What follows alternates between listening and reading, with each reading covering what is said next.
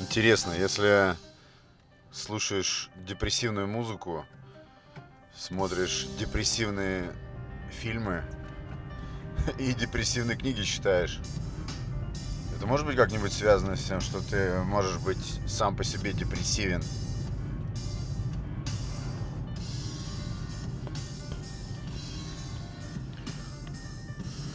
А вообще, как представишь, какое количество вот этих всех артхаусных фильмов в свое время пересмотрел? Наверное, 100. И все они каким-то образом влияют, наверное. Где-то мем какой-то был. Достоевский в моей голове мешает мне быть счастливым. Ну, я не знаю, мне нравятся депрессивные вещи. Мне, как ни странно, по душе нечто, вгоняющее меня в тяжелые мысли. Это тоже, наверное, какая-то зависимость. Зависимость от каких-то ощущений, видимо, острых. Порой они гораздо острее, чем те, которые ты испытываешь, когда... не знаю, сплавляешься по какой-нибудь бурной реке горной или прыгаешь с парашютом. Мне вообще всегда кажется, что все самое странное, все самое страшное у тебя с собой.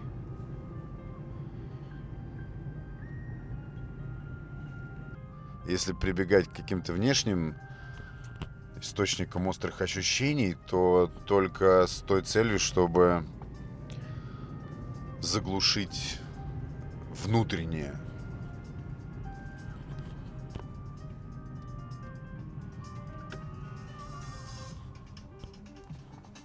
Меня на днях просто поразила мысль. Она, конечно, банальная, в общем-то, но не сказал бы, конечно. Я стою в пробке, ну, потихонечку так протрагиваем, и вдруг меня осеняет мысль, что каждый человек свободен. Очень новая, очень свежая идея, конечно.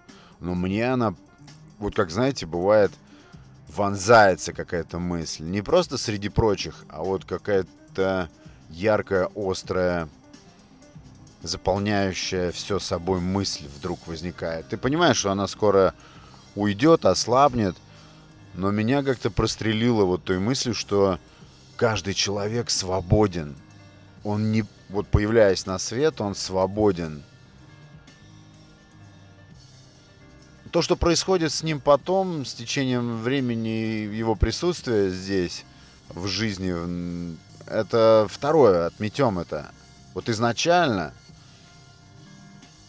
да и вообще потом, мы не принадлежим никому. Ни ему, ни ей, ни государству, ни городу. Ни родителям, ни детям, мы никому не принадлежим, мы сами по себе. Я так стал развивать эту идею. Я всегда знал, в принципе, это не было каким-то открытием, но просто здесь как-то очень явственно меня накрыло этой мыслью.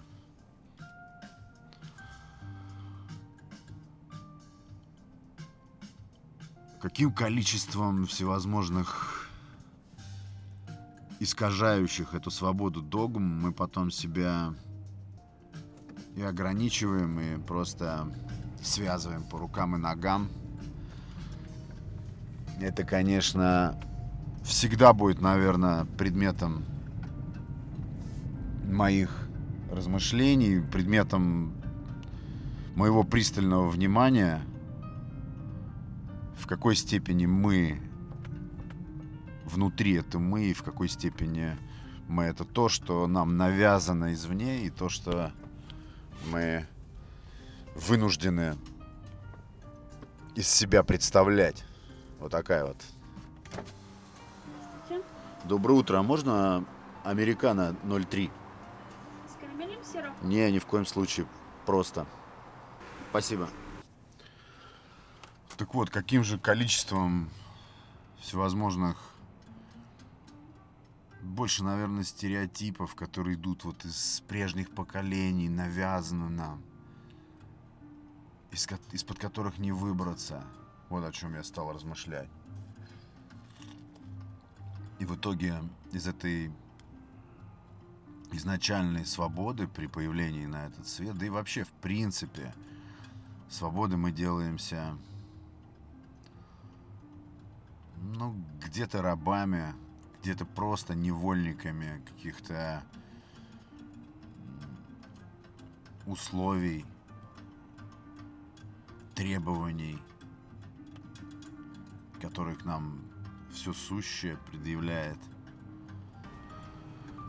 И все равно эта свобода пробивается, все равно ты ее не сможешь закрепостить, все равно ты не сможешь ее как-то заглушить, забить в себе.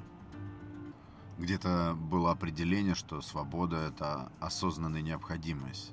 Я помню, где-то в институте такое было определение, оно мне запомнилось. Единственное, наверное, что из курса философии запомнилось, это свобода как осознанная необходимость. Я даже сейчас, перечитав какое-то количество книг по этой теме, не могу не согласиться, не как-то опровергнуть эту мысль. Вообще ее не понимаю, что значит осознанная необходимость. Вообще порой так устаешь от слов. Мы столько понапридумывали слов разных. Понятно, что они нам помогают, понятно, что через них мы выражаемся, это ясно, но мне кажется порой, что мы создали такое нагромождение слов, понятий, ярлыков, особенно ярлыков, лейблов, которые вешаем на все подряд и создаем тем самым вот этот феномен, когда, прозвучав в твоем мозгу, какое-то слово вызывает живую эмоцию, страдание или волнение, или тревогу, или радость. Хорошо, если радость. Опять же, радость или тревога уже давным-давно обоснована, и кем обоснован вопрос. Что тревога – это очень полезно. Страх – это важно. Страх – это индикатор опасности или внутренний твой сигнализатор, предупреждающий об опасности.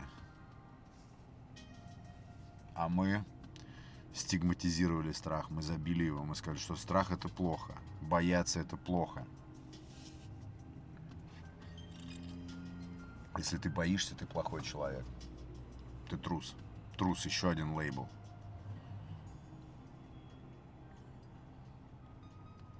Я столько видел раз подтверждение тому, что в повседневной жизни трусливый человек в экстремальной ситуации может проявить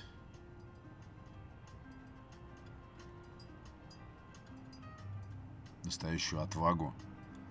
И, к сожалению, к разочарованию, наоборот, человек, который олицетворяет собой отвагу и смелость в повседневности, может растеряться, потеряться и сломаться под натиском обстоятельств, этих самых экстремальных. Слова, слова, слова. Я тут слушал подкаст один, парень и девушка. В последнее время попадаются подкасты по психологии. Мне нравится. Люди рассуждают про взаимоотношения, про внутренний мир человека. Это всегда было предметом моего интереса. И вот они рассуждают на тему злости.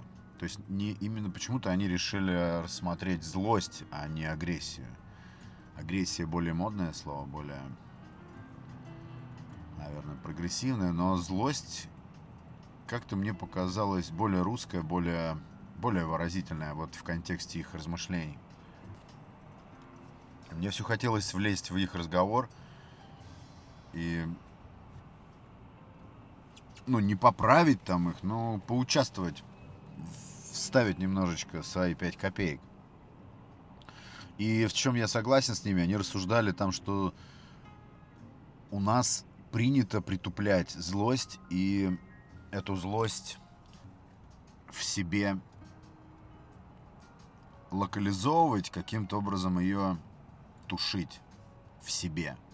И вынос ее наружу, выражение злости, проявление ее считаются моветоном, считаются нарушением какого-то негласного общественного договора, общесоциального какого-то пакта, что ли. Что все вокруг должны быть добрыми обязательно. Злость — это плохо. Опять игра слов.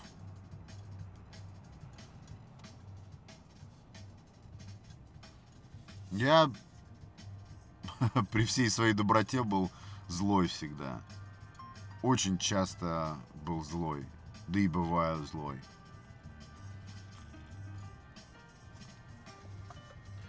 И тоже стал размышлять, откуда это берется. Но берется это... Они нормально там копнули по поводу, допустим, школы, какого-то нашего стартового этапа в этой жизни, когда нас бесконечно присмиряют. Ну, вспомним, да? В детском саду нужно было лечь, спать, не издавать никаких звуков, не совершать никаких движений, накрыться одеялом и не двигаться. И идеально для воспитателя было видеть такую картину, что все дети закопались под одеялами, и воцарилась тотальная тишина. Насколько помню, меня всегда это, как-то возмущало очень сильно. Очень сильно возмущало каждый раз. Дальше прием пищи. Нужно всем сесть. Нужно всем чуть ли не одинаково сесть. Одинаково брать в руку столовый прибор. Всем синхронно начать кушать и всем синхронно закончить. Все должно быть вот так вот размеренно и синхронно. Не оттуда ли начинается вот это повсеместное присмирение? Дальше мы попадаем в школу, где нас рассаживают по рядам, где вообще не предполагается проявление каких-то эмоций. Либо ты такие эмоции можешь проявлять только по команде, или когда будет на это какое-то соответствующее указание. Сам по себе проявлять эмоции внутренние, такой привилегии ты не имеешь. Вот так нас приучают. Вот так нас приучают .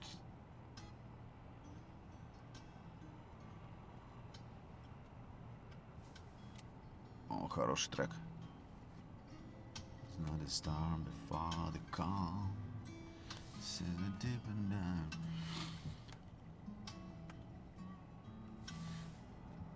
Хвала тем, кто сумел протащить каким-то образом до зрелых дней вот эту природную нашу исконную, коренную, истинную свободу. Для меня свобода не просто слово. Я закрепляю за этим словом ряд прекраснейших ощущений от жизни. Самых, наверное, сладчайших. Свобода сказать, свобода выразить, свобода сделать, свобода движения, перемещения. Для меня это не просто слова из какого-то учебника или из какого-нибудь политического трактата типа Конституции. Мне вообще кажется, свобода — это вообще над всем остальным. С нее все только начинается. Без нее ничего невозможно. Это вот по природе, как мы говорим, птица создана для полета. Ну, это понятно, что это поэтически, высоко звучит. Но и с человеком то же самое. Никто не имеет права на нас. Может быть, это нам не очень-то комфортно, когда мы свободны. Уж слишком. Или вообще свободны.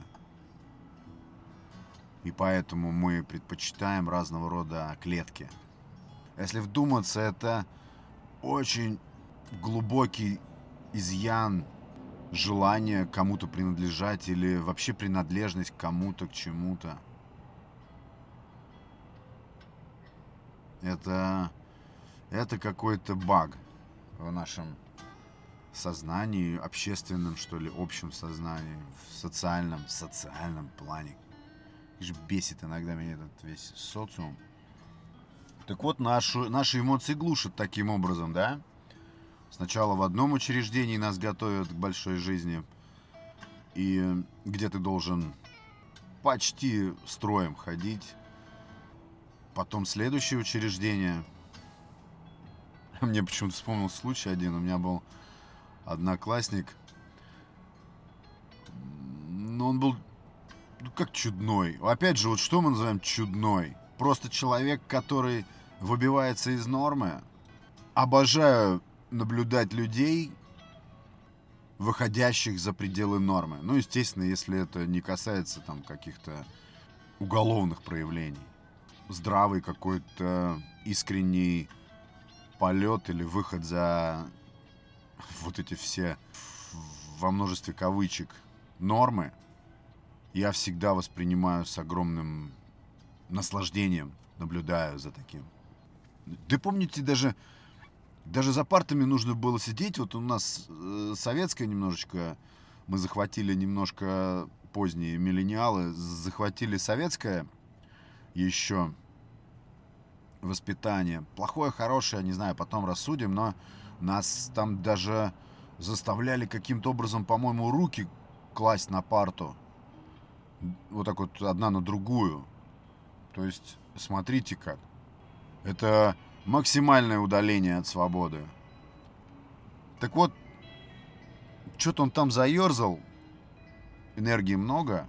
Сидеть, естественно, я не знаю, единицам только удавалось сидеть вот в этом прилежном состоянии. И вот он там что-то заерзал. И учительница, кстати, моя любимая учительница, и не потому, что она меня хорошо чему-то научила, а потому что душевный человек, и только поэтому, но не потому, что не по компетенции. И вот она ему говорит, этому моему однокласснику: ты вот весь издергался, ты смотри, как ты себя ведешь, весь крутишься, как волчок, да, может быть, ты еще на шкаф залезешь. И вот он по своей простоте или, не знаю, у него всегда в поведении присутствовал такой здоровый авантюризм. Обожаю авантюризм. Он берет и залезает на шкаф. Мне просто этот штрих запомнился так. Я считаю, что это проявление свободы. Потому что, когда она это предлагала, естественно, никак не предполагалось, что он это сделает. А он это сделал. Мне нравятся вот такие вот движения вразрез чьим-то таким благонравным представлением окружения. Ну, естественно, в пределах каких-то, не знаю, порядочности или, безопасности, по крайней мере. Безопасности, скорее. Потому что вот это формирование, оно настолько потом формирует всю нашу жизнь до самого ее конца, когда мы уже стройными рядами ложимся в этих ямках на кладбищах, точно так же, смиренно, что, есть смысл как-то с этим побороться, я вот к чему. Попытаться подсломать эти моменты. Я не знаю, может, я говорю только о себе. Может быть, все вокруг свободны, и это мне только свойственно ковыряться и сомневаться в этом. Я что-то просто вижу в этом какое-то большое благо. А может быть, в этом кроется и большое зло, я не знаю. И вообще, очень сильно возмущает тот курс, взятый социумом, на сдерживание, на самосдерживание. Каждый индивид, каждый участник человеческого сообщества обязан сдерживаться и тут, и там. Это, конечно, очень сильно как-то возмутительно. Почему-то не предполагается непредсказуемости. А в той же школе, допустим, любые проявления Вот я, допустим, был не то чтобы там хулиганом, но не супер прилежным точно.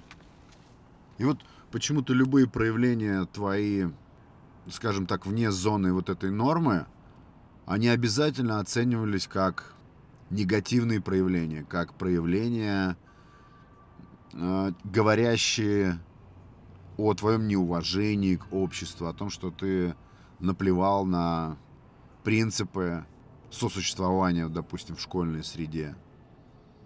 Не, ну, конечно, какие-то проявления были точно совершенно вне закона, вне правил. Я не знаю. Вот меня осенило этой мыслью в пробке, что каждый человек свободен и изначально, и вообще. И мы забываем об этом. И мы не прокачиваем это. Меня вот спрашивают дети, что такое свобода? Что такое свобода?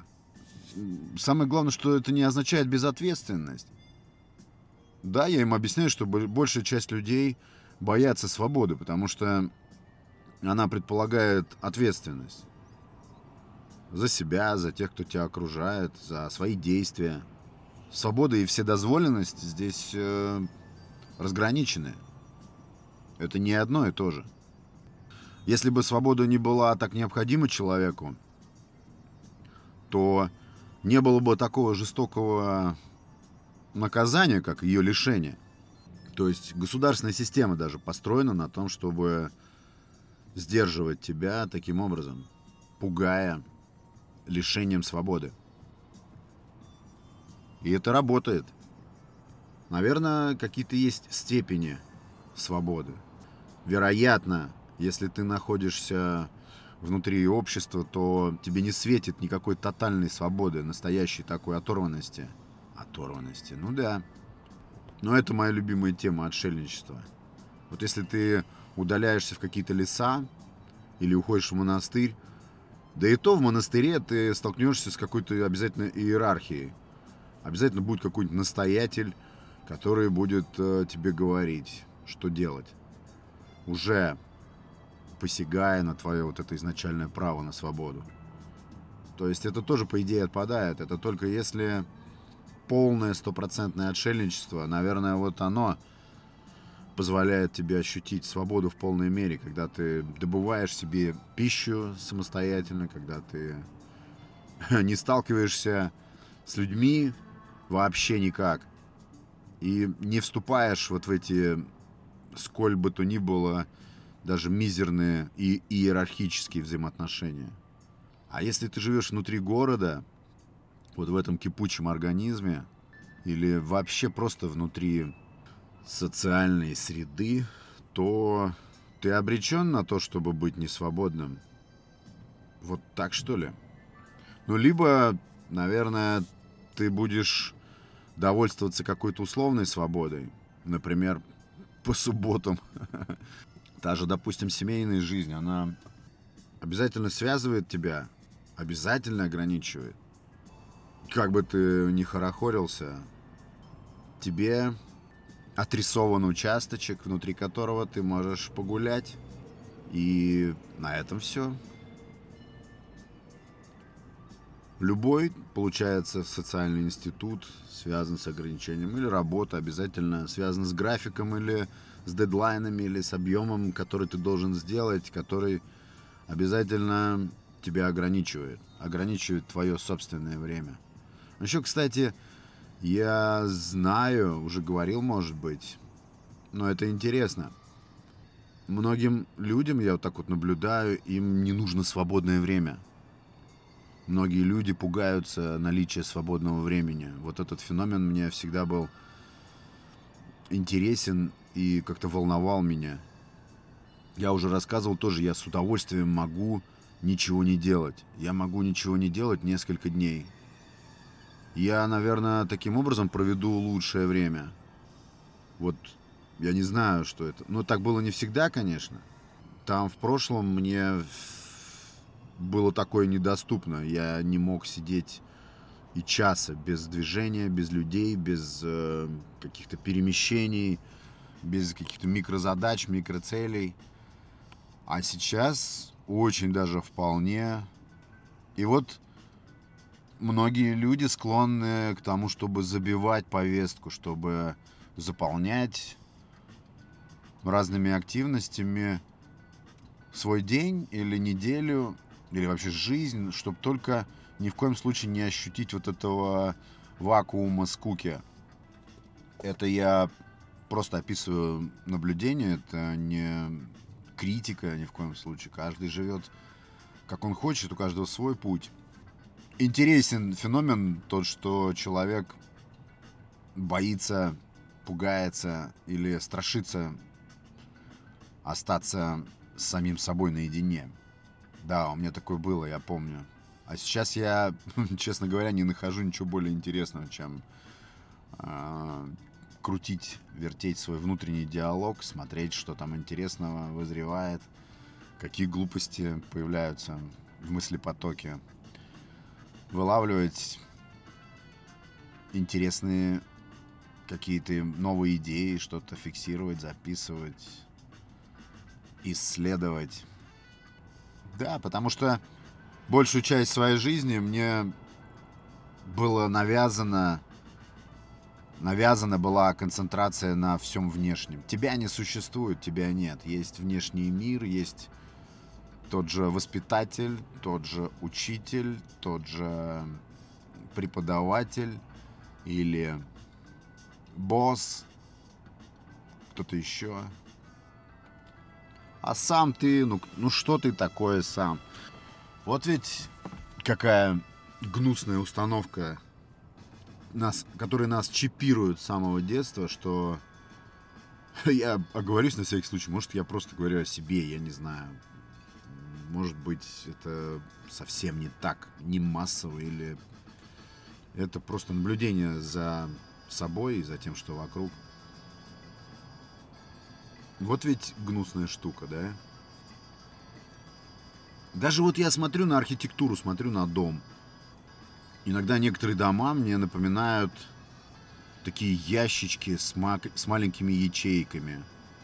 Такие какие-то даже, знаете, птичники, куда рассаживают вот в эти микроячейки, рассаживают наши организмы, и все. И мы проводим там десятилетия, думая, что мы свободны. Ну, в сравнении с чем-то мы свободны, конечно. В сравнении с человеком, который находится в клетке 1,5 на 1,5, конечно, мы свободны. Мы можем покинуть эту ячейку, выйти, подышать воздухом. Да, наверное, существуют какие-то степени свободы. Кофе остыл. И вот смотришь на эти дома, все так миниатюрно, все так сжато, не свободно. Кстати, сейчас я раздобыл книжку, тоже в одном подкасте подслушал. Я как-то тут увлекся подкастами об архитектуре Москвы и об архитектуре вообще. Почему-то меня интересует эта тема. Вообще всегда, получается, интересовала. Ну, не архитектура глубокая, чтобы прям углубляться. На уровне просто горожанина, на уровне наблюдений, любования, ну, и какого-то такого поверхностного изучения, не больше. Нравится слушать про архитектуру вот так вот. И там посоветовали прочитать книжку. Я сейчас вот начал ее читать. Она называется «Среда обитания». Автор... Сейчас, одну секунду. Если вас просто эта тема интересует, я должен тогда сказать, кто ее написал. Колин Эллард, называется «Среда обитания». Это... человек, который, он, в принципе, психолог, но он предметом своего изучения выбрал связь между тем, как мы себя чувствуем, и архитектурой, которая нас окружает. То есть, как влияет на наше умонастроение, на наше состояние души то место, где мы живем. Буквально архитектура, дом, застройка. как все вот это влияет на нас, на наше каждодневное настроение, состояние. И мне показалось это очень интересно. Во-первых, я убежден, что такая зависимость есть, вне сомнений. И мне всегда она была интересной, очень интересной. Я обожаю бродить по центру города. И вот именно таким взглядом неофита, человека, который ничего не понимает в архитектуре, для себя глазами просто фотографировать и оценивать какие-то элементы архитектуры, причудливости какие-то домов, строений, как один дом или одно здание сочетается с другим.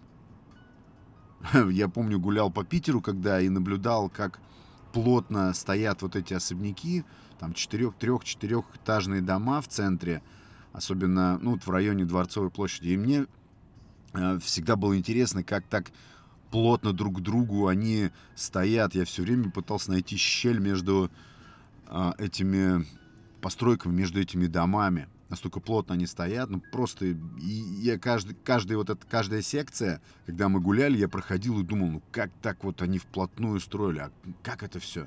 И они все слипшиеся друг с другом. Такие вот детали, причудливости, говорю, какие-то элементы необычные. Особенно посравнивать, например, Питер с Москвой и наоборот, по духу города. Всегда интересно понаблюдать и вообще понять, город — это что такое? Это люди или постройки, или их сочетания, или их комбинации. Вот такие вот философские размышления мне нравится вести, когда я наблюдаю город. И вот интересно мне окунуться в то, что обо всем этом думает специалист, человек, который посвятил жизнь вот этой связи между средой обитания человека и его развитием, его внутренним миром. Всегда интересна взаимосвязь между внешним и внутренним. И в большей степени интересно то, насколько внешнее влияет на мое лично внутреннее. Прочитаю, расскажу, если сама затравка или сама тема вам интересна, можете уже найти эту книжку и начать читать, потом как-то поделимся вместе. Но когда я дочитаю, я обязательно расскажу, что я оттуда выудил. Кофе закончился, друзья. Получился такой утренний, надеюсь, бодрый эпизод. Если слушаете его вечером, на сон грядущий, то хорошего вам сна, крепкого. И спасибо за все. Спасибо большое всем, кто поддерживает мою скромную рубрику цитат в Телеграме и ВКонтакте. Большое спасибо за лайки. Мне очень приятно, что кто-то следит, кто-то замечает это. Помимо того, что я сам получаю от этого удовольствие, это удовольствие утраивается, если кто-то получает от этого удовольствие тоже. Спасибо, друзья. Кто впервые на подкасте, подписывайтесь и подпитывайтесь. Тут бывает интересно, бывает нудно, по-всякому. До весны осталось совсем немного. Давайте ждать тепла. Это был Александр Наухов, и несу подкаст, который выходит по вторникам и субботам. Пока.